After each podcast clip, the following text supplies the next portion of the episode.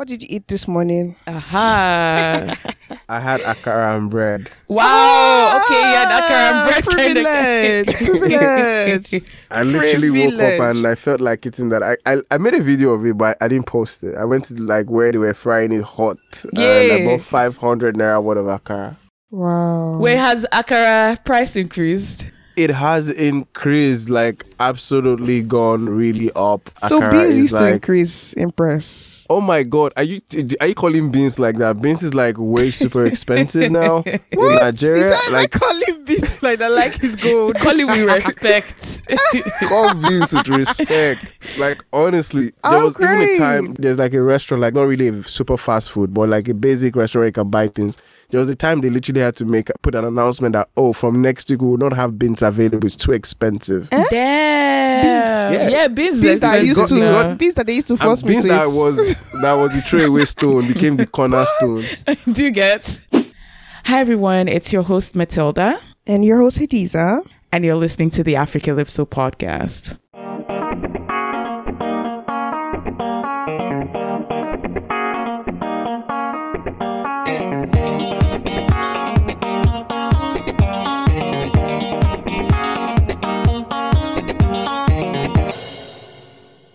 Hi everyone, welcome to another episode. Today we are joined by a special guest, Daniel Adaaja. Are we pronouncing that right? Yes, absolutely. Is Where's- that Yoruba where's name it from? actually?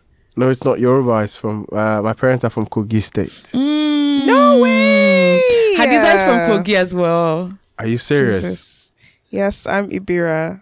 Uh uh Wow.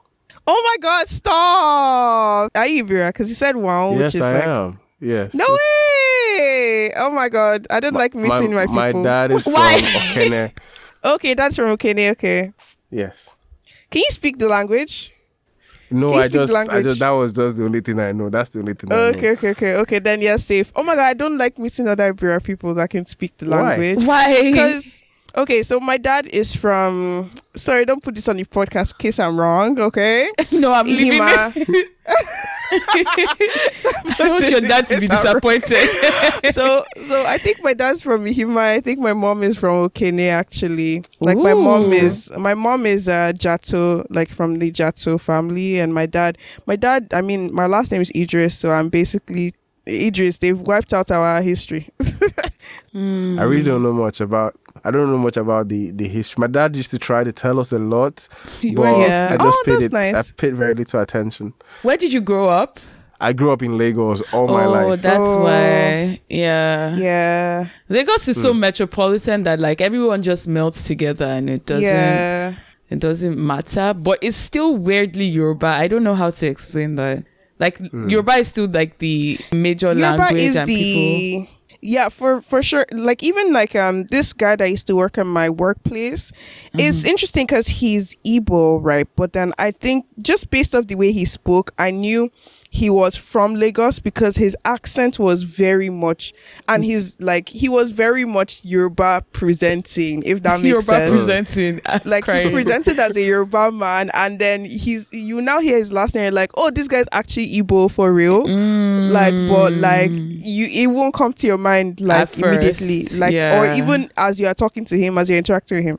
So yeah, Yeah. Okay. Ah, yeah. So as we were introducing Daniel, I haven't finished. I want to do your accolades. Yes. So Daniel is an OAP on air personality at Women FM 91.7. He's an MC, a voiceover artist, and a creative director at Sovo Power Touch Innovation. Wait, We've wait, already wait, wait. welcomed you, but hello, Daniel. how are you, you. doing? I'm very well. Thank you for having me. I'm really humbled with this opportunity. Nice. Hey, yeah, So we've been yeah, yeah. asking all our guests this season how the pandemic has been for them. So Oh. how has it been for you? It's a whole different experience. I think I experienced a different form of depression during the pandemic. Why? I love how you said a different form. because I was I was on the radio all through the pandemic, and that Ah. was because when the radio streamlined because of like everybody couldn't be at work. I was one of the honor personalities that was you know put into a space to say, okay, radio has to go on. We need your services while you know the mm-hmm. whole pandemic was on. So I was on the radio six a.m. to twelve every day throughout the pandemic. And that's like longer oh. than you usually would be. Y- yes. That is longer. Normally, I'll be on the radio from 5 a.m. to 10 in the morning, and that's all. Mm. Right. So when the pandemic started, that went on from 6 a.m. to 12, and it was all talk and music, talk and music. And when I realized that I had hit a different kind of emotional breakdown was when I was rolling out the numbers of persons that have died from COVID, and I didn't feel an inch. Oh wow. I just read it out and I read it out like, you know, it was numbers. And it was when I got home that day, I just sat down and I was trying to like reminisce on something. And then the numbers clicked in my head again. And there was no emotion attached to the numbers of the persons that have died. And I was like, okay, there's a problem here. This doesn't feel right. Why do I feel so detached from recognizing that these numbers are not just figures, but are human beings Actual that have actually died? So I called the life coach and I said, I'm experiencing this kind of feeling. I'm in the same space every single day, Monday to Sunday, not going anywhere. Then I realized that, okay, this could probably be depression. And I have not mm. figured that out. So for me, that was one thing I had to learn how to break out from because mm-hmm. I didn't want to get detached from the fact that it was numbers. And because being a radio host, we are like gatekeepers. Yeah. At the end of the day, we control what people would listen to. So at some point, I had to literally tell my boss that, can I stop rolling out these numbers in the morning? Or anytime on my show, and they're like, "No, you can't stop." Then I said, "Okay, would you mind if I tell somebody else to do it?" Because it was hmm. affecting how I was relating to people. I wasn't connecting with people that were around me anymore. I was just just I was seeing people, I was talking to people, but I wasn't connecting with them. So that was my major experience. What do you think caused that? Is it specifically because you were going to work? Like you were just like work, work, work, work, work throughout? Or do you think it's just the general trauma that we saw like every single day? And because you were on air, you were reporting this over and over and over. So first, I think the fact that I was not really like an outgoing person, I was always indoor. It didn't make me realize it on time because I was always I always like kept to myself. But I didn't really have a very large circle of people that I communicate with all the time. But just the few I had, I tried to cherish it. It was when I paid attention to the numbers that I realized that I have dissociated from even the people that I think I was close to hmm. and that was it for me. So I had lost touch with the world. It was basically just work, work, work, work, work, work, work. Wow. Interesting. Are you talking to someone now? Sorry, not to make this a therapy session or anything. yes, yes, I am. Yes, I I have been. I've, I'm. I think I'm past it already. Yes. okay, Okay. Because. I I tried to deal with it like almost immediately. hmm It's important to like notice it first. Be able and- to recognize it. Yeah, because that's the only time you get help. It's it's just crazy hearing the different accounts from this pandemic. Honestly, I feel like every single person had somewhat of a different experience.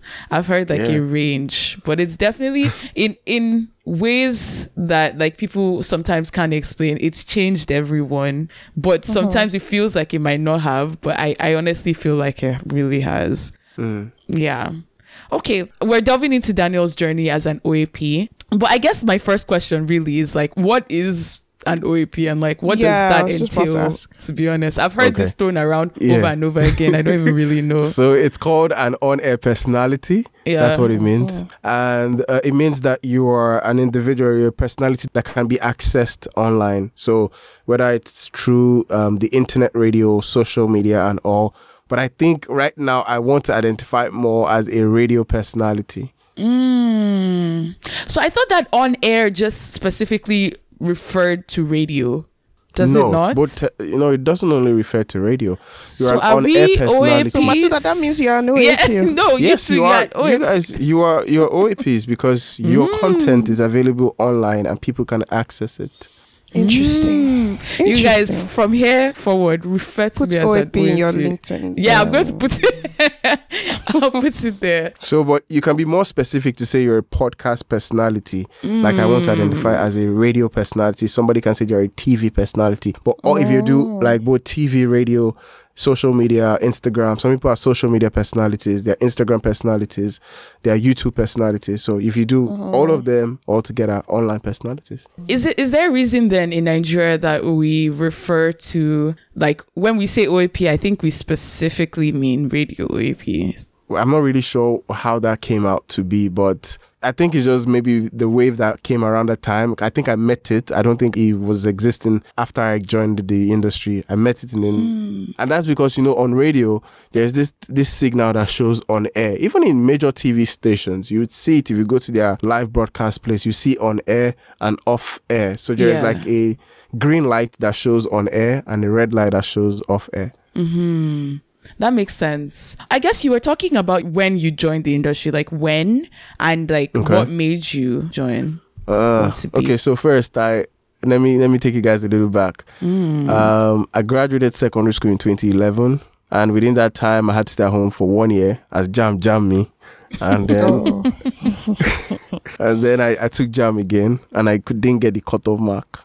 And then I had to just go to school. I just wanted to leave the house. So I applied to Federal University of Agriculture, Abeokuta, to go read soil science and land management. And I got the course, which I was very grateful for. Mm-hmm. And then when I got into school, I wasn't really sure of what I was doing in, in school actually. I just knew that I wanted to be away from home, which was the goal. And I got into the university. Thank God.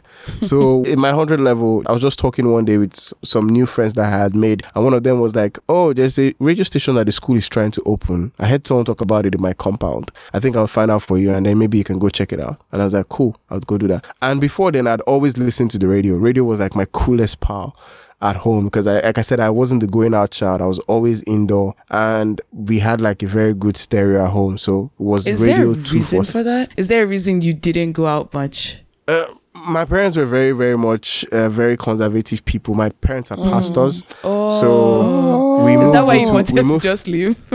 It's one of the reasons why I wanted to leave, obviously. Mm-hmm. so we moved to a new area, and it wasn't very well developed at that as at that time. So you can't Oh. really say you're going out to visit anybody or play with friends and all Oh. of that. So it was a developing area, we were like the only house on that street for like two years. oh no! So so the only thing we had was your television and your radio. And the TV, my dad warned us that every time you want to switch the generator, make sure you turn off every appliance before you switch. So that day we didn't listen.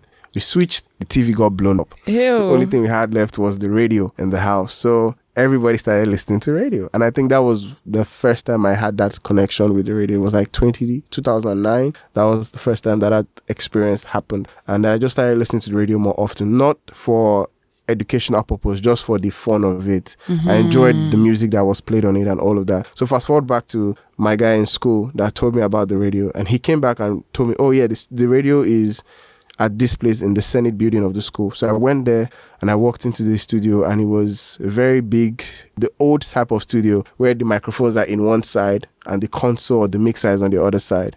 I don't know. Have you seen that hmm. kind of studio before? How do they control things then? So the microphones are in one side, and you see a glass where Oh. the engineer is sitting So it's a more different like person. Oh. Yeah. Okay. yeah, it's a different person controlling the console or the mixer Oh, for you while your job is just to talk. To just talk. And I then feel they like can those see you the through the glass. traditional studios I yeah, see that was TV. what they had in. This was 2013. This was what they had in my school then. Okay, okay. And I got in there. I told this director that I wanted to talk on radio and all of these things. That I wanted to know what's the process to be involved. And then I met like two people also there. And then they were like, "Come in." And then they said, "Go and say something." And I couldn't say a word. I just kept looking at them like I don't know what to say, and I, I almost peed in my pants. And I was like, "Yeah." They didn't tell you what to say. They just said talk. They, they just told me come in, and I was like, "Can you do this?" And I said, "Yes, I can do it." You know, being very enthusiastic and all of that. And then before I knew it, I was sweating and all of that. And then I remember leaving that place that first. Then I was like, I didn't like how I felt, but I know I wanted to be here. Mm. Like I didn't do anything nice. I didn't impress them or anything, but something deep down inside of me just wanted to be there. I just felt like I should be here. So they allowed me to just show up every day. So every time I was done with class, I would go there and just sit down and look whether there was something going on or not. If they wanted me to help them get something, I would do that. So we're done with first semester and second semester in school, and then there was this long ASUU strike. And then my friend in school then was like, okay, why don't you go and intern at the radio station? So I went to intern at Lagos Traffic Radio for six months. And that was the ASUU strike was for six months. Damn. Yes. The ASUU strike was for six months. So I was in Lagos Traffic Radio for six months, and that was where I got my grip. I learned how to record, do voiceovers, know how to talk on radio, and that literally started my journey and built my confidence level. By 2016, I met someone else who was like, "Oh, seems you can talk." Then I started emceeing already.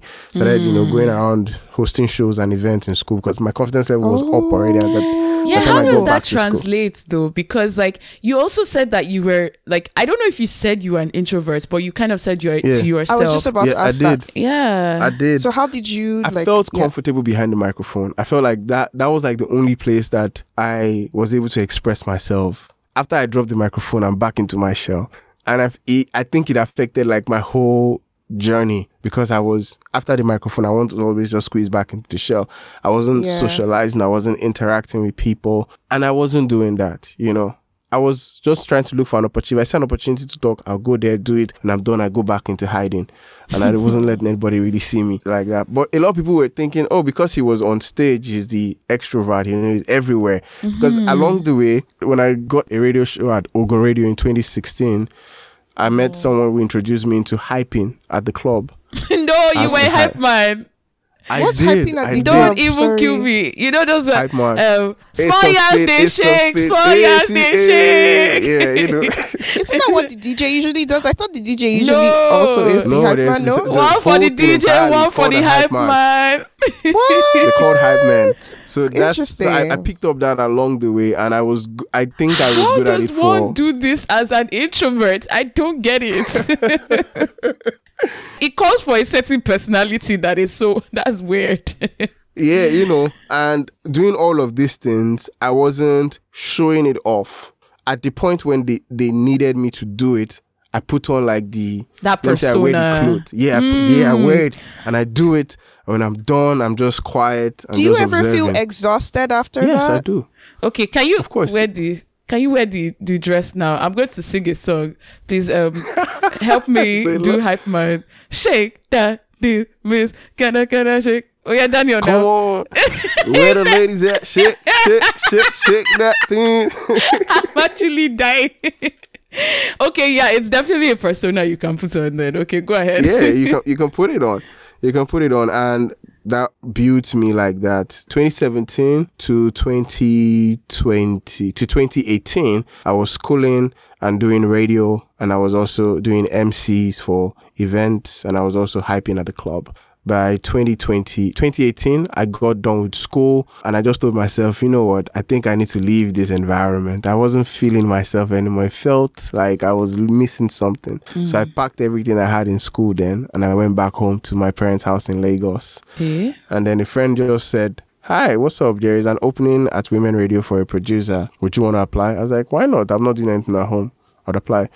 And I just went in and applied. And then 2018 to date, I'm here at Women Radio. Wait, so you never actually applied for anything in the course that you the program you studied? No, I don't. I've, I haven't even picked up the certificate. you didn't you didn't want it. You just wanted to leave home, as you said. but I think I'll go pick it up soon. I will. I will try to go pick it up soon before the end of the year. Okay. Is that usually the route for a lot of OAPs? Like you just have to find an internship, like work in radio a bit and etc. Well, I don't think it is. I don't think it is a part for everyone. But I know that you would have to, you know, go through some of. You have to go through like the process. You have to mm. find yourself in that space. And you know, podcasting has made things easy now. It wasn't like before where it was just for you to be on radio. You have to go to a radio station. You have to intern, be a studio right, find your way in one way or the other. okay, so like people with podcast experience translate it to radio.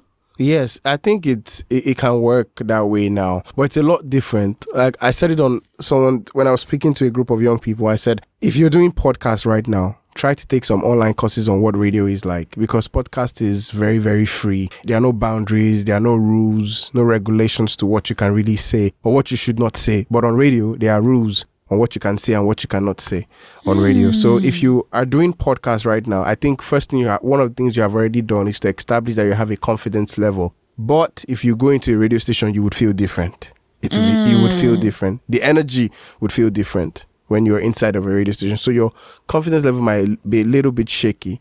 Unless mm. if on your podcast you have not been putting out content. You have not been doing research.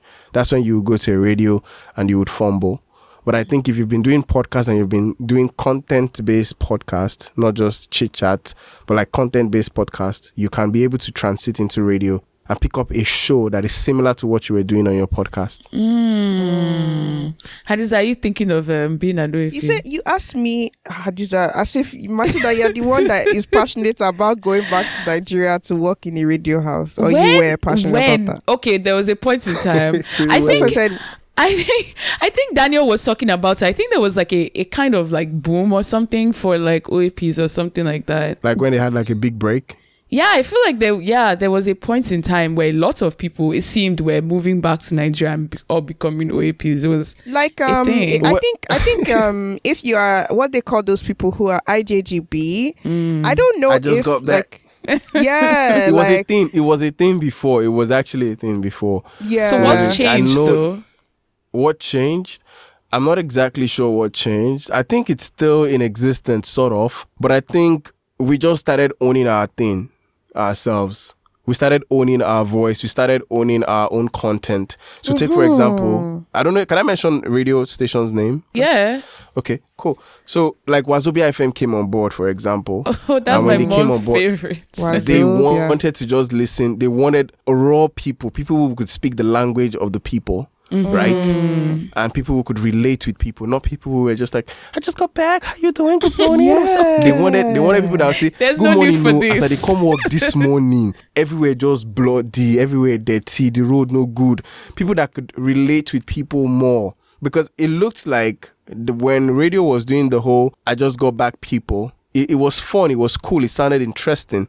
But when people understood that people would only connect to people they can understand, and that's why For. Yoruba radio stations are still going to be top sellers till forever. I've heard this thing, Yeah. though. I've actually heard this, but it's weird. I've never listened to any Yoruba radio station. if you are a Yoruba person, for example, like one of the biggest newspaper review in Lagos or in Southwest, for example, is Koko Ninu Iwe. That's what it's called. I'm not sure I pronounced it rightly. Okay. Coco, it's it means Euro, it's a it's a Yoruba newspaper review. It's very early in the morning, I think around six a.m. But every Yoruba speaking person who has a radio listens to that show because if you hear the way they say it, it's very dramatic, very relatable. You would you would mm-hmm. connect with it. So what changed was people just wanted to connect with other people when they listen to the radio. The host wants to connect with the listener when he's talking. Mm-hmm. And even if you're Yeah. speaking English or you're speaking British English or whatever accent you have, the idea right now is to ensure that somebody is benefiting from that conversation. Yeah. Mm. So it's like I guess back then it was about people were focusing on oh you have accents oh, yeah come Yes. but now they Yeah. realize it's not just by accents kind of thing Yeah. Yes, but good English is good too. You know, you speak well. It's very, very. It's a good selling point if you speak well. How do you guys do this thing? Because okay with podcasting I feel like for me the allure is the fact that at least it's not live so you can edit. If your brain Mm. touches for one second you can still catch yourself and stuff Yeah. like that. But how do you do that live like not make any mistakes like all these um um like sentence fillers and stuff Yeah. like that how do you even practice that away I don't. I think it's just based on content. So because it's radio and it's live, you need to understand that you need to have like all your content ready. I remember when I when I got handed over a three hour show, and I was like, eh, how am I going to do a three hour show on radio and not bluff? The man was like, you know what? You have to put the whole thing into programs. You have to write down everything you want to say. And I remember back then I didn't have like a very good phone. So I used to go and borrow someone's phone to browse. So now I would Google and write out every single thing I was going to talk about on so the radio talking points or like an actual script script, like an actual Yeah? script. I've script everything down. So I know that in three hours, I'm talking at least a minimum of an hour, 30 minutes with music played in between and adverts and uh, and all of that. So because it was a music show, it was called Niger Vibes then in OGBC. And so I, I was doing top 10 countdown. I was doing artist profiling of the week, and then there was an interactive part where people could call in and request for the songs they wanted to listen to, and then I picked like five other artists and five other songs, talk about new songs of the week, see if they're topping charts or something. Because it was radio, then I could script everything. I had to script everything down. So that way I'm I'm not running out of content. And the thing the same thing with podcast The moment you start talking, there's this vibe that comes inside of you. You can't run out of content. I hear you, but we definitely don't script everything. And I, I, I actually didn't think it was all scripted because I there's a natural way they also say it. Like I guess like when you're a voiceover actor, like when you're voice acting, I think there's a way you sound that everyone knows is scripted. But how do you mm-hmm. sound like supernatural? Or do you even script every show or every time you go on yeah. air? So right now I don't I don't script any I don't I don't think I have had to You say I'm an properly OG in the streets now. no, no, no. I'm not yet an OG, but right now I don't really script anything like Hmm. that again. Um, I but when I just started, I used to script a lot of things. I used to script a lot. I think you get better with time as long as you keep practicing and you Hmm. keep doing it, and you just want to be better. I, I tried to recently, I think it was during the pandemic, I started, you know, not doing this whole scripting thing like I used to before. Wasn't I, I started listening to um Charlamagne the God of the Breakfast Club. I don't know if you've heard of him. Mm, Did you Yes. just? Of course. We're podcasters, so, it's Charlamagne like, the God of the Breakfast Club. And when I found out their YouTube channel, I started listening to those guys. I was like, ah, me too. This guy just had an interview for one hour, 30 minutes. And I didn't see a Mm. paper in front of him. It was just, where were these questions coming from? So definitely it came from the fact that he's well read. He had done a lot of research work. And it was an interview that he wanted to share. I listened to, I think it was Maths and Magic, where he was being interviewed. And he said something. He says, The end goal of me when I talk to somebody is to ensure that they are learning while I'm also learning within that hmm. co- interview. So I was like, huh, okay. So it seems my shows were more of that kind of thing. I wanted to make sure too that while I am trying to talk to somebody or I'm talking to a guest or an analyst or I'm doing a solo conversation, that the person calling in is learning from what I'm saying and I'm also learning from them also. That's pretty cool. Not solo conversations for me though. You're just talking to yourself. That's crazy. I do a 6 a.m. show that is solo conversation in the morning. How long? It's about uh, 45 minutes. Is it one of those ones that like people call in? Yes, but I have Okay. to just drive the conversation first for a while, and it's not every time you people would call in. It depends on if they, because at the end of the day, I I try to put my shows in a way that it's not about phone calls. It's mm. just I try to make sure that even if you don't call the show, you're listening. You can learn something. When you call, it's because it's because there's something I said that triggered you enough to pick up your phone. You say, "No, I need to make a point to this guy." It's really a skill. I I'll give you that. It's a skill. Damn. It's like on the topic of you kind of learning from whoever you have on and them learning as well. Is there any show or, or any not show shift? Let me call it a shift. Any shift you've had that really stood out to you, like you really learned something, like your eye really open, kind of thing. So um, at the beginning of this year, I, I I picked up. I I wanted to make sure that I did a lot of conversations on mental health. Right, so I started doing a lot of talks on mental health, and I think um, one of the one I remember specifically right now was I had a life coach on my show, and I can't remember exactly what the topic was, but it was around knowing how to understand your self worth beyond just the work or how much you earn. And it was how the person said that really made sense to me. And I think she said that it was not about whether you're working or you earn so much. You should understand that being alive, you're worthy of something. And that, that really hit deep. What I learned from every conversation um, that I talk with anybody, I try to broaden what I already know when I hear people talk. Even if, for example, let's assume that I'm asking the guest a question that I think I have similar answer that they would give. I'd like to listen to how they say it because it would not be the way I would say it. So I learn how to also answer that question the way they answer it and add it to what I already know. So by the time I'm answering that same question, I have a more robust answer. Answer to it. Yeah. Oh wow, this the job honestly sounds exciting. It is exciting. let's but let's talk about the the behind the scenes let's not glamorize it like what really goes into like planning and like you mentioned like there's studios now where you're actually controlling the mixer and everything right yes. as you are on air Yes. Uh, why did that change like what skills are you meant to have really as an oap Oh. Okay, first you must be a computer literate. Very important. you must know how to read and write. I believe I that's hope so. important. you must know how to read and write, and you must know how to use a computer because everything right now is in the digital world. Hmm. Right? It used to be a lot analog before, but now we're more in a digital space where you know radio stations are shrinking responsibilities.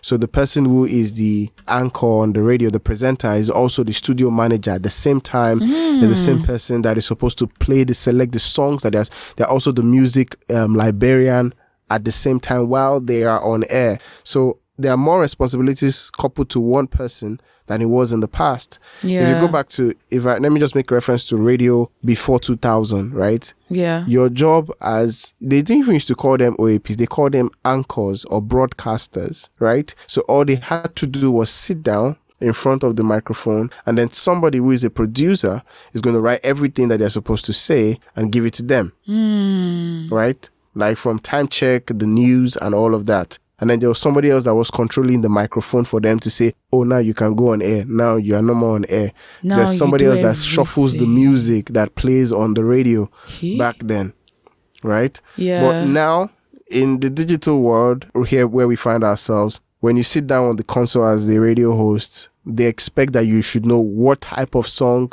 should be played on your show, on your shift, what kind of conversations you should have. Definitely, they are still producers because they have to guide the direction of what is being said on on the radio. Mm-hmm. But a lot of responsibility is on you to be able to You also become I- like a mini producer in yes a mini like- producer to the show itself as Mm-hmm. as it is so it's a lot more work Yeah. but it is it is also more flexible if you are if you get my in my own opinion i think it's more flexible that you can control the things yourself you know when to put your feet out no there was a time there was this thing that was going on on instagram i don't know if you saw it where they said radio people would like put the music up talk a little bring the music down talk a little put the I music saw, up talk a little I, I saw one on um Yoruba radio stations where they'll be like, I, yeah saw, I don't know, I think it was Oli, Oli Lekwem. What's his name? Wait, I Never don't mind, understand. Can like as in they talk and then They'll be like, good morning, increase the, Good morning. the volume, Put the music put up, it back and then they down. How's it down. everyone doing? Increase the volume. back to the- so even if, you- if you want to enjoy the music, you can't enjoy the music because they are talking over the music and they are bringing down, and you now be like, I better leave the song, make the song play finish now. so, but that also comes from a place of flexibility now because that person sitting in the on the in front They're of the also console, is controlling the- the music. They are also the ones controlling the music, so they can do that, right? So it, it works that way. So it's it's it's more flexible. It's I think it's more connecting than before. It's, yeah, there's a lot more connection Mm. with people than it was in the past. I've heard that thing, the thing of you holding many, many roles at like a station is so I, I listened to this podcast. It's called um The Mics Are Open. It's a Kenyan podcast. Um Okay. but the hosts on there are also radio personalities in Kenya. And this guy said he was taking a course and it's like it's an international course pretty much. So he's taking this course with like multiple people around the world. And he realized like how many hats he puts on at the station that he's at. And it's not really that way every other place in the world. So I wonder, is that an African thing where they expect you to do multiple things? Multiple things. Yeah. So I'm not sure if it's an African thing, but I think that it is also good if somebody who is a radio host can also produce their own shows, can also multitask. But definitely, some employers in media houses are abusing it. They are definitely mm. abusing it. But it is very important that you are able to do multiple things at the same time as an individual and let your job description be clearly stated to you. What is your job description? So you know what you're taking on while you are going into that job. And if you feel like, you know, you can't deal with it, you have to maybe make um, readjustment or tell them you want a change of your job description or you want a raise in salary. But, you know, here in Nigeria, a lot of employers abuse this opportunity where Yeah. a lot of young people want to come on the radio. They They, are so more. passionate. It's not, I don't even think it's mm. just radio. I think generally people would advertise a job for something and they will stretch your role. Like you would literally do everything that is not that was not in your in the, like advertisement for your job. So yeah, I think it's generally a Nigerian thing. But yeah, sorry, go ahead. so I'm not sure it's a Nigerian thing. I think it's everywhere. I don't know about other parts of the world or where you guys are, but But there's labor laws though, right? Everywhere else. ah, labor laws. You, oh way my you God, said labor it. laws. you said what's that? He said that's a distant dream.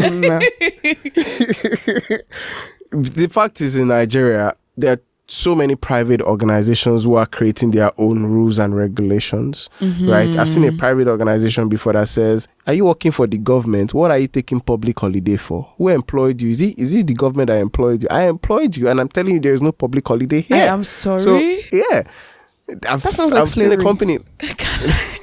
so that that so you you're wondering why you know how that person is able to make their own laws and their own rules because they pay. Jesus. So he who pays the piper dictates the tune, right? Hmm. So it's a thing of a lot of people are beginning to understand that you have to state the rules clearly. But I also think employers need to be open about what they want people to do and how much exactly they are willing to pay. So it's not a question of I'm paying you and you're not working or you want to keep working here, you have to do all these things. It has to come from a place where they understand that there has to be empathy in that conversation, which a lot of employers don't always do. But does it look like a lot of long hours as well, like being an OAP and like do you guys get paid well? What That's in a your very bag relative now? question. No, Uh, no, your own that's a- so do do on-air personalities get paid well? It differs. If- Okay. it differs from one media house to the other. I guess on average then. On an average, I can't really say on an average because I've heard what some other on-air personalities are getting, and I'm like, are you serious? like, Like so low or so high? It's so low. And I've heard someone Mm. be like, Are you kidding me? You earn that much? And you talk less? And then I'm like, You talk less. Yeah, you know, I've, I've seen OAPs that are just on air like three hours in a day. And I'm hearing the salary they are collecting like six figure salary. And I'm like, yeah. what? But I'm like, mm, they didn't get there in one day, right? They've been doing this for a long time too. So I'm always, I'm also weighing that in. I think radio somehow still follows this organogram of years of experience, where you know if you're being it today for ten years, you can earn this amount of money. If you're in it like for this guy 20 that's years- into politics now. That was um an on- on-air personality for Who? Cool FM. The light skinned Oh, dude. Daddy Freeze. He's Mm-hmm. into politics. I think so. He was like an uh what's it called? Those people who a freedom fighter um I know he's freedom fighter. um, sorry. Um yeah, so that's why I, I it's still politics now. Sorry, Is- sorry, sorry. is Not to derail the conversation. it just came to my mind because he has a lot of years of experience and I'd imagine someone like him they would pay him a lot more because he has they'll that pay him, clout. of course. Mm, so it's not even just years; it's also clout. Like because well, I mean think I'd years imagine matters. Clout, clout is important sometimes Mhm. because if you work Okay. in like a government radio station, you are literally Mm-hmm. a civil servant. You're a civil servant. You you would only get raise in your pay when you go. You climb from one level to the other level, seven, eight, Mm. nine. The more levels you climb, the higher your pay, or the more qualifications you have, the higher your pay. But for radio hosts who are in private media houses, sometimes the level of publicity that you can generate for yourself can also affect your earning power. positively or negatively. Positively. Positively. Okay, if you okay, okay, blow up positively as a radio host, someone like Toolz, for example, Toolz or I think that's the beat. Yes, Yeah, I Toolz. Bemi. Th- those are really big names. Um, yeah. Money, those are big names. Such individuals right now, they can't be poaching them and be talking change. You have to be talking six figures upward if you want to poach such individuals. But if you're still, you know, gradually building yourself and exposing yourself to the opportunities that are around you, you would still be you would be on a negotiation table where you know you, you'll be going back and forth too many times. Mm-hmm. So, in terms of hiring, if someone had mm-hmm. bad publicity, for example, but it's still publicity at the end of the day, do they consider that when they're bringing someone on? Okay, say for example, let's say like there's someone just he's public, like he's an on air personality, but he has kind of a bad reputation in the sense that he says kind of very like he's like Charlamagne, but in Nigeria. Um, he I says very think- problematic There's nobody stuff. like Charlamagne in Nigeria. Yeah. oh, There's nobody like Charlamagne. in Ni- If there's Crazy. any, if there anybody that attempts to be like Charlamagne in Nigeria has to have very good backup. Oh no, there is somebody. I don't remember her name now, but she's I think with Nigerian info. She's very very brutal, very vocal, yeah. very brutal. And I ah, what's her name? Don't remember her name, but she's I listen to her a lot and I think she's very, very sound. If she's given the right backing, she can be brutal and hold people by their wig and throw them up left, right, and center. But Hmm. so do you know, radio our houses pol- like people personalities like that? That's my Yeah, question in 'cause you- Nigeria. exactly, because you mentioned that there's things that you can't say. So Yes. what determines Oh, that? of course, there are things that you can't say because of the media is highly regulated in the country. oh, Uh, just you know- government wise. Mm. Yes, the media is highly regulated. Um, But even sponsors, like you guys have sponsors, so there's stuff you can't say too, right? okay, like in Nigeria, for example, now there are media houses that are owned by politicians. Yeah. Yes, there are some media houses in the country that are owned by politicians. AIT, as Oh, big okay, as it okay. is, um, Okay. Raymond Dokpesi, TVC is owned by a Mm. politician. Um, there are a couple of other so media really, houses just too that propaganda, sure. so at the end of the day you see um you know a particular media house that is saying stuff about a part- the government and then they're saying it from a point just to make that government look bad and they're not they might not be lying with their facts their facts might be correct but they're putting out that agenda and saying oh this is what the government is about so but and then in nigeria on a, a radio hosts are not allowed to take sides you can't take sides. You can't. You can't weigh in your. Yes, you can't take sides. You can't weigh in on your opinion so strongly that But then- um you know you. But then, what's the line between if something bad is happening in Lagos? Can I say this is this thing that's happening in Lagos is bad and we need the Lagos government to fix it? Can you say something yes, I like that? can. Yes, yes, you can. okay. Yes, you can say that. I think Okay. there was a recent uh, memo that was passed around to radio media houses from. I think it was from the NBC or from Buhari. I can't. I'm not sure who put that memo out on you know how we report cases of insecurity and how we are supposed to say. They wanted us to streamline and saying we should stop saying high.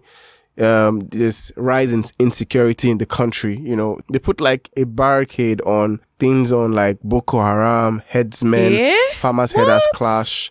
You know, they, they they put you on a place where you have to always play it safe with what you're saying. You can't come out and say, "Yo, this is what happened exactly." Like farmers herders are destroying farms, and you can't come on radio and say it like that because they think you'll be hitting up the polity if you come out like hmm. that on radio. Or maybe you are just reporting the truth. I don't know. Do the You laws extend the to truth. podcasting in Nigeria? No, it doesn't extend to podcasting yet. Okay. Why do you say yet? I don't. I don't Yeah. think so. I don't think they can regulate that. How would they regulate that even? I'm not sure exactly how they want to, but I, I, you know, if if they could go as far as you know, putting a very huge slam on Twitter, I don't think this the government would not go at any length to. I don't think they've discovered some things. podcasts yet. Yeah, podcasts just need to glow first. Honestly, that's the thing. I don't think that uh, the politicians really understand podcasting yet. You but guys, let's I'm keep not sure let's keep do that. podcast as an underground thing for a while. okay, sure. I think MTN is trying to go into the podcast space as well, but like, uh, we'll see. We'll see. I, I'm not sure how they would do it, but I think it would work. I think podcast is Mm. becoming more closer to people, especially for uh, millennials right now, and Because people they're who, able are, to who say have access. things, right? Yeah. Yeah, they're able to say the things they want to say. They can listen at their own convenience. They're in traffic. They can just plug in their earphones or AirPods. Yeah. And like And they're re-download listening. it when you're at home and and stuff like pre-download that. or you know um Yeah. I- we're, we're getting more i think one of the major challenge i think for podcasters in nigeria is still data Exactly. Data. Data is I, I think it's still a major challenge Da- data is expensive in nigeria for example so if there is more access to data a lot more people would stream more people who have youtube accounts in nigeria would, would get more views Mm-hmm. and uh, people would people would listen a lot more to podcasts if there was access to data. Netflix would make a lot more money if access to data was cheaper. You know, because at the end of the day, why are people going to all these other back end sites to download movies? It's because data is expensive. Why would I pay mm. four thousand naira on Netflix and still buy data to watch and or download it? When I could just mm. download it once and When for I can all just go You know what is what back is end, raining in Nigeria is a flash drive. oh, Oh my god! remember transferring Yo! movies? Do you remember? Okay, I remember there was a time I legit. I, I don't remember what happened. I think I I was telling someone that I really wanted to have a certain set of movies on my computer computer, and I think the it was probably one of my aunties, like somebody that I know, family friend, and I think she wanted to treat me, so she took me to this place, and this guy, I think she He paid the guy to actually download the movies in my computer. Like I remember, Wow. and like and I No, was just there's like, there's services like that legit though. business. Yeah, there's a lot of. I think if you go to Computer Village, you'll probably see a lot of things like that. No, I don't think people still do that again. Really? And there's so many. There's so many sites now where you can No, download movies you're from. laughing, but I I don't even want to snitch. Somebody in my family, the last time I went back home or something, she said she has, especially all these Korean shows, she had them downloaded on her computer, and she said she got it from a flash drive. So I don't know, like there's Oh yeah. this flash drive. yeah, or like hard drive, like someone's someone transferred Somebody it to had her. downloaded it and, Yeah. and kept it, and Yeah. then started sharing it for people. be be aware, oh, virus is real. You should Oh, speak, virus is preach about virus awareness. Perhaps just get antivirus, but yeah, data is definitely very expensive in Nigeria. Yes. So where like you know everybody can just own a radio in their house. It doesn't require internet Mm-hmm. or anything. When you're in your car, the radio would be on and stuff like that. Podcasts are a little more, I guess, expensive to consume. So yeah, it, it's A it's sort of privilege kinda expensive to consume. Mm. Radio would be here for a long time, and I think one of the fears before was because they felt like when digitalization happened, radio was going to go into extinction. But I'm not sure it will ever will. I think it will just be here. Ever. I, I think it, will- it will be here. I Mm. don't think it will ever go into extinction. It would be here for. I also forever. don't think so because I think everybody, like even in rural settings, people really enjoy radio, and like I, Yes. I don't see a a reality where radio goes out because I think it's just I don't know how to explain. But it might not go out, but it can become like less important than it is right now. I don't I think disagree. will. You don't I think, think? even Oh. okay, even here Hmm. there are a lot of people who listen to radio here. Like a Mm. lot of people, right? It's still I don't know how it's going to fare maybe by the time our generation is in our 60s and 70s and 80s. Mm-hmm. But then before we get to that point, I still think radio radio still has at least 50 years. I, I think so personally. in Lagos, radio stations are like new radio stations are emerging every every month. At least there is one or two new radio stations. People are still. The federal government just released license to over 150 radio stations across Damn. Nigeria, radio and TV stations across radio Nigeria, and TV across Nigeria. So Eh, where's the money Universities coming are from? Is this adverts? a lot of the times, yes, Mm-hmm. ads are the major source of finance for a lot of media houses. Mm-hmm. um, Government officials. no, like a lot of brands still do like ground public. Radio gives like a very huge audience. it Oh, does. yes.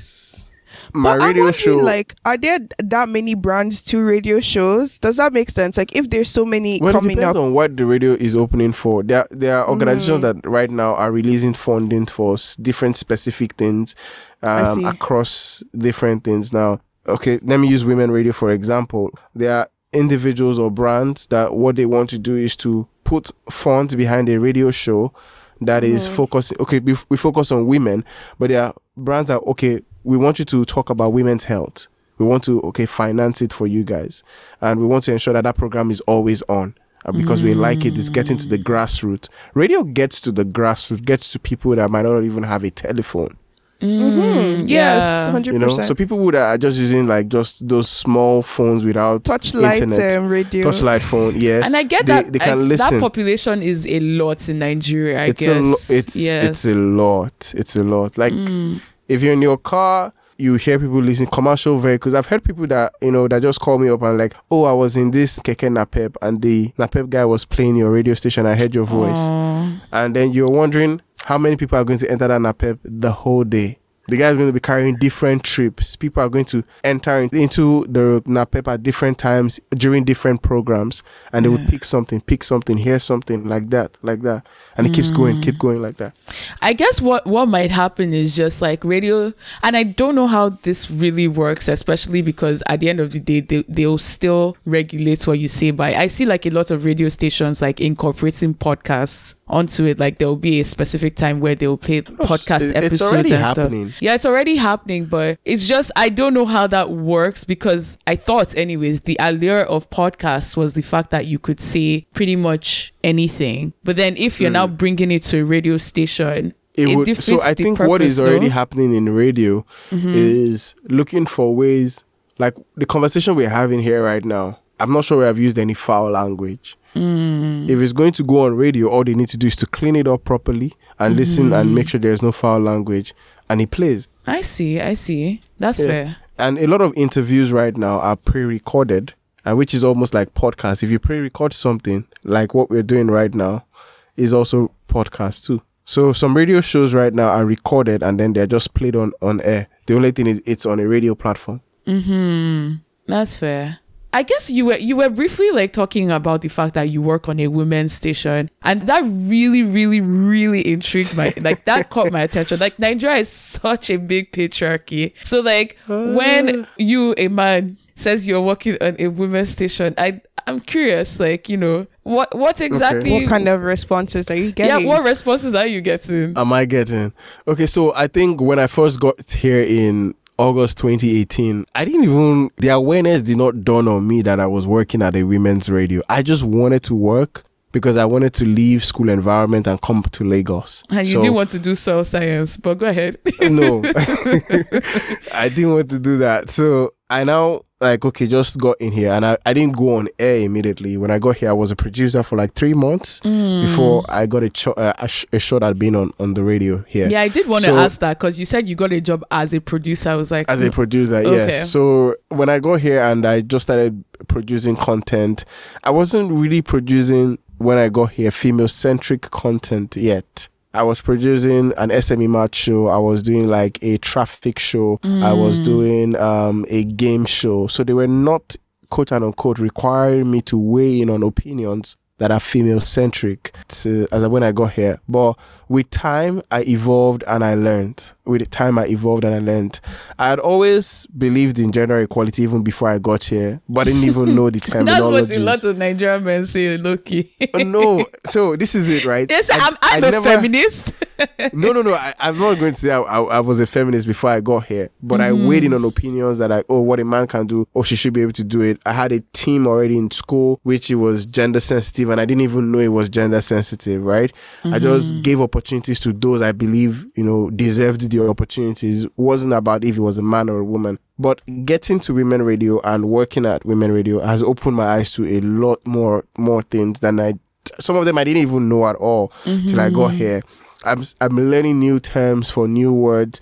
I'm I'm paying attention to you know reactions of events now more than ever before. When I'm in a place, I'm seeing things now. I can boldly come out and say, "Oh, this is wrong. This is right." But before, I might just have been in my shell and just watched and observed without saying anything.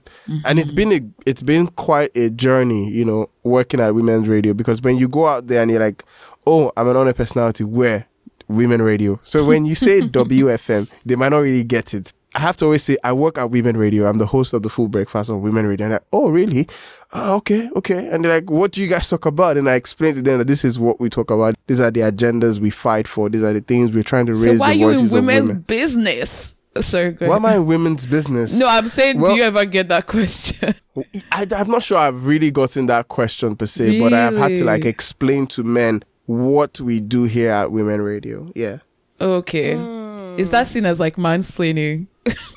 I think Well- mansplaining is when you're um exp- like over explaining someone to the But then, I mean, if you're that- talking about women's issues, Mm-hmm. do you try to make sure that you make it clear that this is not necessarily like your experience, but it's your view from a male point of view? Like, do you get what I mean? Like, it's kind of like, for example, guys trying to explain what it feels like to be a woman.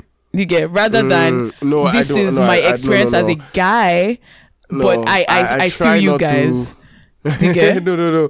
I try not to. So I most of my shows on the radio are centered around sexual violence, also around politics. I also talk conversations generally about Nigeria. I weigh in on like the basic things that women experience. I co-host a radio doctor show sometimes where you know we talk about women's health and I just try to ask questions and get other women to ask questions from the doctor. Mm. So if it's that the case of I'm trying to say, oh, this is what women go through, no, I, I wouldn't say that this is what women go through. I would rather say, oh, based on research, these are the kind of things that women go through. And I always make sure that I have somebody is strength in that field to be able to back those figures up. when I'm talking about them. So I, I try to make sure I have a guest who is a woman to to speak about that industry properly. Like on Thursday last week, Thursday or Friday, Wednesday, mm-hmm. Wednesday specifically, I was talking about the effect of the economy on women-led businesses. So one of, like one of the questions I put out to the guest is I've had someone on my show who said when you're the only woman in the room, don't feel comfortable until another woman is in that room. So hmm. how can we make that happen for other women? So I'm asking questions to drive answers from the individual who is a woman to speak about women issues. Okay, that's fair. That makes sense. Yeah, it does. Kind of going back to like when we talked about Daddy Freeze. I don't know if you know, like I think it was 2019 that someone called him out or something like that, saying that he charges people over 100k to play their music on radio. and Oh, that question. I Yeah. did see that comment. Payola, you know, if we're talking about Nigerian radio, I don't think you can really leave Payola out of the conversation. So, like, just to explain to people that might not understand, there's a culture of OAPs collecting radio Money OAPs collecting money to play music from like a lot of times I it's like there's a lot smaller of misinterpretation of that. Oh, okay, that's what Daddy Freeze said too. He said, "Oh no, Yes, no, you're there's a lot of misinterpretation of that. Okay, so explain. for example, right, if I if I don't collect money to play music from an artist, what I would tell them is send me your song to my mail. If I like it, I will play it. Right? Mm-hmm. If you feel like you want to promote your song on the radio, there are channels you can go through on the radio through the marketing or through some people have like a traffic team that you can talk to and then they will tell you for you to promote your song this is how much it would cost you to promote your song on radio but for your song to be played on radio it costs you nothing to have your song played on radio. All you have to do is send your song to the radio station. If they like it they will play it. It's just the same way that some oaps would decide not to play particular popular artist music. Some radio hosts do mm. that. They'll tell you, I don't like this artist, I don't play his songs. And they won't play the songs while they're on air. If they're on air for two hours, all the songs they'll play within that two hours, none of that big artist, like quote and unquote, of that big artist song will be played on that time while they're on the radio. Because now, because they have the control over the music because they're sitting in front of the console, right? But some other places the radio host doesn't have control over the music somebody else logs in that songs maybe like they have like a sound a librarian that logs in the music for them and they can't interfere with that music so they play whatever it is that is available but if you want to promote your song on radio it costs money to promote song because when you say you are promoting your song it means you are mandating the radio house or the person to play that song based on the agreement you have had. If you're saying, I want you to play my song every day for the next two weeks while you're on air, between this time and this time, it's not going to be free because that time you're putting the person under a compulsory action to say mm-hmm. whether whatever selections they are making every day, your song must be part of that selection. It's a must. You can't just tell me it's a must with mouths. Mm-hmm. why can't it just be a system where like you know you send in the music and then if they like it they play it as compared to like by the time you're like forcing them to play it on the radio because mm. you you you said there's channels you can go through because like if it's Yes. an advertisement right you mm-hmm. should be able to go through the proper channels to like promote it Mhm. Promote but a ads. lot of times it's not the proper channels like a lot For of times the station is not even aware that this is going on you are paying the the, OAP collects money. Exactly. Mm. It's the OAP you are paying, not the station. So therefore, Yes. it's it's under the table. It's not like the way you. T- I, I think you explained it is such a clean way where that's not really what's happening. Mm. Do you get? Okay, so basically, ads are more expensive. Ads are expensive to run on radio stations, right? And if you want to run it like that, it will cost the fast upcoming artist a lot more money, you know, to run that their song through the right channel, which is supposed to be available. So I think what we might want, what we might say might be a proper solution is if media houses are going to create a template for music promotion, which I think most media houses have. They have a mm-hmm. template for promotion of music. Now that's one. So two is I'm thinking why a lot of artists would walk directly to the owner person, to the radio host or to the radio producer to play their mm-hmm. song is because that person has the monopoly of choosing what song to be played on radio Yeah. at time. That person has the monopoly of saying, I want to play this song. Nobody's gonna hold me. I want to play Davido. I want to play Wizkid. I want to play an upcoming artist song. Nobody's gonna hold them for doing that. As long as the song is clean and it can go on the radio. right? So if for them it pays them, if okay, instead of going to pay this huge amount of money and they are just scheduling it as an ad, what if this OAP I give this OAP something and he plays my song, he talks about my song a little bit, and that's it. Hmm.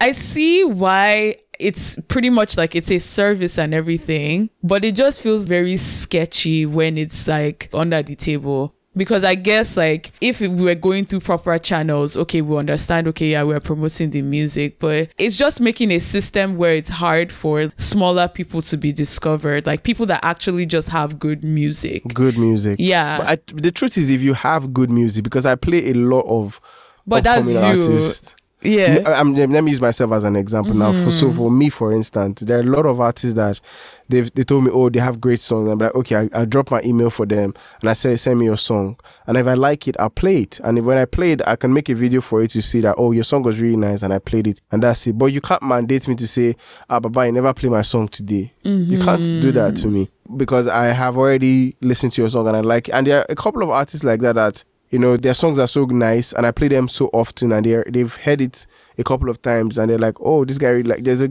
lady I'm playing a song right now. I don't know if it would be free publicity for her. Um, R&B Princess. You know, her songs are really great. And every time she sends me an email, I listen to her song and I'm like, oh, this is cool and I like it. I play it. There are a couple of other artists across different social platforms that have reached out. If I like your song, I- anytime I remember the song, I'll play it. I guess I guess it's not that way for a lot. I think the reason, anyways, a lot of people complain is because it's not that way for all OAPs. Like some OAPs only play the songs of people that they've actually paid. Ah, it's not. Is that that that won't be true? It's not. It's not possible.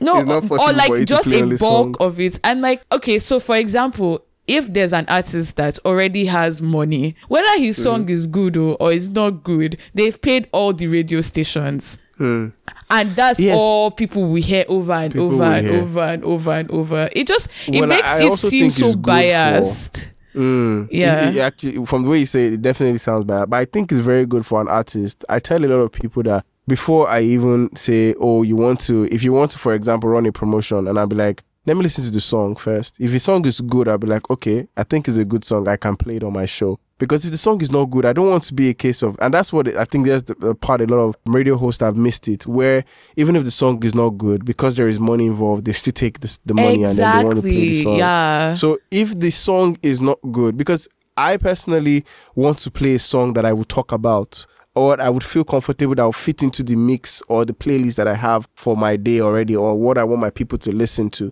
If it's not going to fit into that mix, I'll be like, oh, Baba no vex, I beg, I don't get the time to dey play your song. I'm very, very busy. I just make up an excuse so that I would not do it because they feel like because they want to give you money, you should be able to play whatever song they give to you. so, so if Daniel has told you he's too busy, understand that. is that he was understand?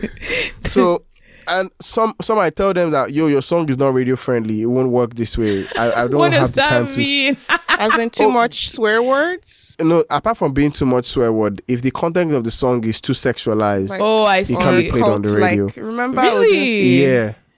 If the song has a lot of cultism and any other of this, Oh my god, how uh, did you feel about that Odunsi thing? Oh, Thon- is it Odunsi or Rikasani? Um, Rikasani? What did Rikasani Because do? Kasani is not um is no, he that called he's thunder not called like fire you. It's not that, song. that's a bad one, That song. one cost hey Mado yeah, Nigeria, they took it off radio. They took it off radio. What? NBC wait, put wait, a wait. ban on it. no way. Yeah, I they don't took joking Thunder. now. I don't understand. I feel Wait, like but- the what passes the threshold in Nigeria is very the bar is low. Like It's- Ab- no, I Abi think is it's high. more Even random like, than um, anything. I'm not very like- sure of this one. I'm not very sure, but I heard that one of the reasons, and I'm from a very reliable source, that one of the reasons Hmm. Joeboy changed the song "Alcohol" to "Sip" was because of he was getting signals that NBC was going to put a ban on the song. But people do be drinking alcohol though. so I don't know. Like the country just seems a little hypocritical. Yeah, I don't know. But you know that radio, you can't really predict who is listening. A child could be listening to the radio at that time. Radio has a way of controlling, uh, has a censorship. So if you listen to radio, even when they play like all these foreign artists, they have to play the clean version. The ones where the F words, the booty, all of these things have been cleaned off it. Even Nigerian songs too, you have to clean them. And that's the thing Nigerian artists don't they don't prepare clean versions. Maybe, you know, some some artists are understanding that if you're making songs for radio, you have to produce a clean version of it. Olamide did that with his last album. He put out a clean version for radio for radio stations where they can play the ones that has already been cleaned by the, the management. If not, then the radio host has to be the one, or the radio librarian has to be the one to clean the songs themselves. Then oh damn, that happens. Yes. Like there's some songs that are really good, and because there's no radio version, and you want to play them on radio, you have to get to like you know pause all those places where that can't go on air.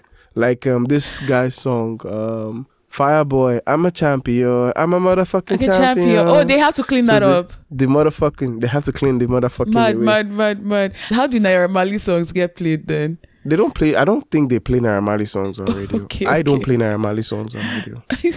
But I don't think if any other radio stations wants to play it, they will clean it so well that you will not enjoy the song. yeah, like how do you even clean up his songs? it's you all will listen you just be hearing a lot of you just hear beep beep beep. Yeah, beep, beep, there's just no point." Don't bother play the song. Yeah, it's Nigeria, sure. But I feel like not. I don't think it's Nigeria. I think swear words generally on radio they Swear they words clean generally on radio is not allowed. Yeah. But I mean, Thunder Fire You. He was just joking. Like it wasn't like he was just joking. he was. Like I think well, he it's was. an insult. It's an insult. It tells someone to fire you now. It's an but insult. everyone says like even kids say Thunder Fire You. Do you get what I mean? they're not supposed to say it. Really? Okay. No, they're not supposed to say thunder. So thunder fire is a swear word. I'm learning It this. is a I swear learn new things every day because I really Do they um, censor I'm out sh- Waka to uh, do people Yes, even still say will Waka? now. Oh my god. Okay, interesting. Good to know. Um, but I guess I'd like to wrap this up by just asking if you have like any advice for like up and coming OAPs or people that are aspiring to it. Mm. What really would be like an all encapsulating advice that you would give? I think there is a learning process to it. There is a time to earn and there's also a time to learn. If you're going to go into radio right now or media or anything at all, you have to take your eyes off earning. You have to put your eyes on learning because learning in I don't the like media the sound of that. learning in the media doesn't happen in a scripted format, right? Okay. You would not learn like you're in a classroom. There are days when you just learn by looking. There are things that I know today that I know them just by sitting around a radio host and just listening to conversations from them and I picked it up. So a lot of the times the learning environment will differ or the learning experiences will differ for you. And if you put your mind on earning first, you might miss the point. You would need to learn and grow and spend time also studying and listening to other people. I learned by listening. I'm a radio host right now. For me to get better as a radio personality, I learned by listening to other radio personalities and learn from what the ones that I think I align with their opinions and their thoughts and how they do their things. I align with them like that. And I try to work myself with them. So if you are coming in right now, focus on learning. Try to get a certification, no matter how basic is it.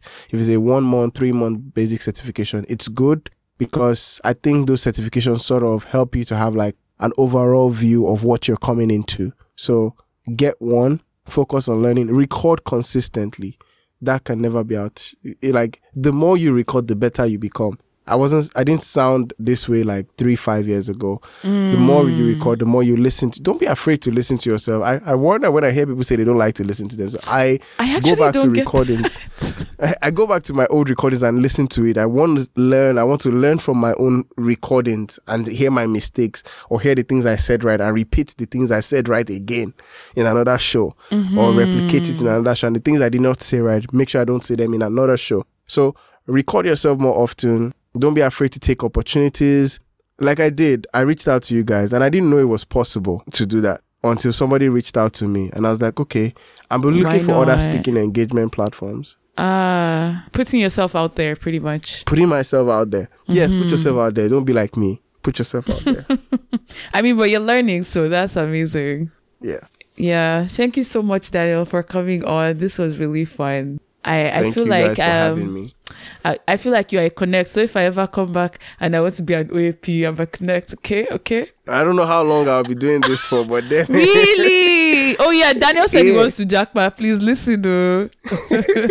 Don't be like, what's that guy that they said he just jackpot without telling the guy on Men's Club, Ayola. Oh, Ayola. Ayola. Yeah, one day you just not show up to your uh, to your to show. my radio. No, I wouldn't do that. Yeah. I would definitely want to. I like ceremonies. I like the traditional way of of um, of coming in and leaving a place. So I would want to make sure that when I'm leaving a place, I want to leave the appropriate way. Mm, yeah, that makes Nice. sense. That's good. Yeah, thank you so much, Daniel, for coming on and having this conversation with us. Shout out to you guys for having me, man. I really appreciate you. Thank, Thank you, for the good work you guys. I listened to a few other episodes before it was my turn, Yeah. just to see how I can get involved. And you guys were very welcoming. You made me feel at home. So thank you. Oh, thank you. Aww. Thank you. And um, Thank thank, you. you everyone for listening. Don't forget to like wherever you listen to, share, leave us a review. That's how people get to hear about us. And also, in December, we're planning on doing an episode where we just read like listener letters, like anything you guys want to know or Question, anything you comments, want to tell us. Yeah, question, comments. It doesn't even have to. You don't have to tell us your life story. You can just let You us You can know. if you want to, though. Yeah, we're Army brothers. We like that. we, can, we like that kind of thing. So if you have any problems, we can answer it. But if you just want to like just let us know that we're doing a good job or let us know like if we've had any impact on like your life. Even if it's in the tiniest way, we want to do a full episode where we just read listener letters. So um if you can or if you want to, you can go to our website. It's africalypsopodcast.com and then at the top of the screen you should see contact and then you can leave us an email pretty much. And the thing is you don't even have to write your real name.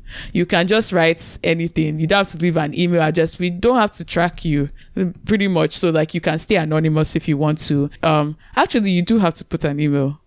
Hmm wahala okay so you have to put an email but do we know you we don't know you if you want to stay anonymous you can also Or you um, can you can hit us up from a burner um account, like social media accounts. Yeah, you can do, but that's a lot of work, isn't it? You know what? We will keep you anonymous though. So I think we have, we definitely have um Curious Cats.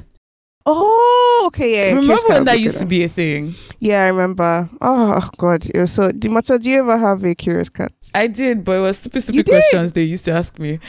You did. uh uh Oh my God, you participated. You Jesus. didn't? Did you? I didn't. No, I've always been slow to this game.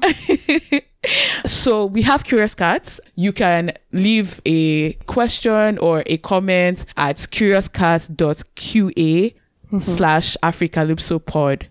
Again, curiouscat.qa slash africalypsopod. We'll leave all this information on our social media, but we really want to hear from our community because without that, we don't actually know who's listening. Um, and we just want to compile all of that into a Christmas episode. So please be sure to reach out to us before then. And yeah, we'll catch you guys next week with an Amibot interlude. Bye. Peace out.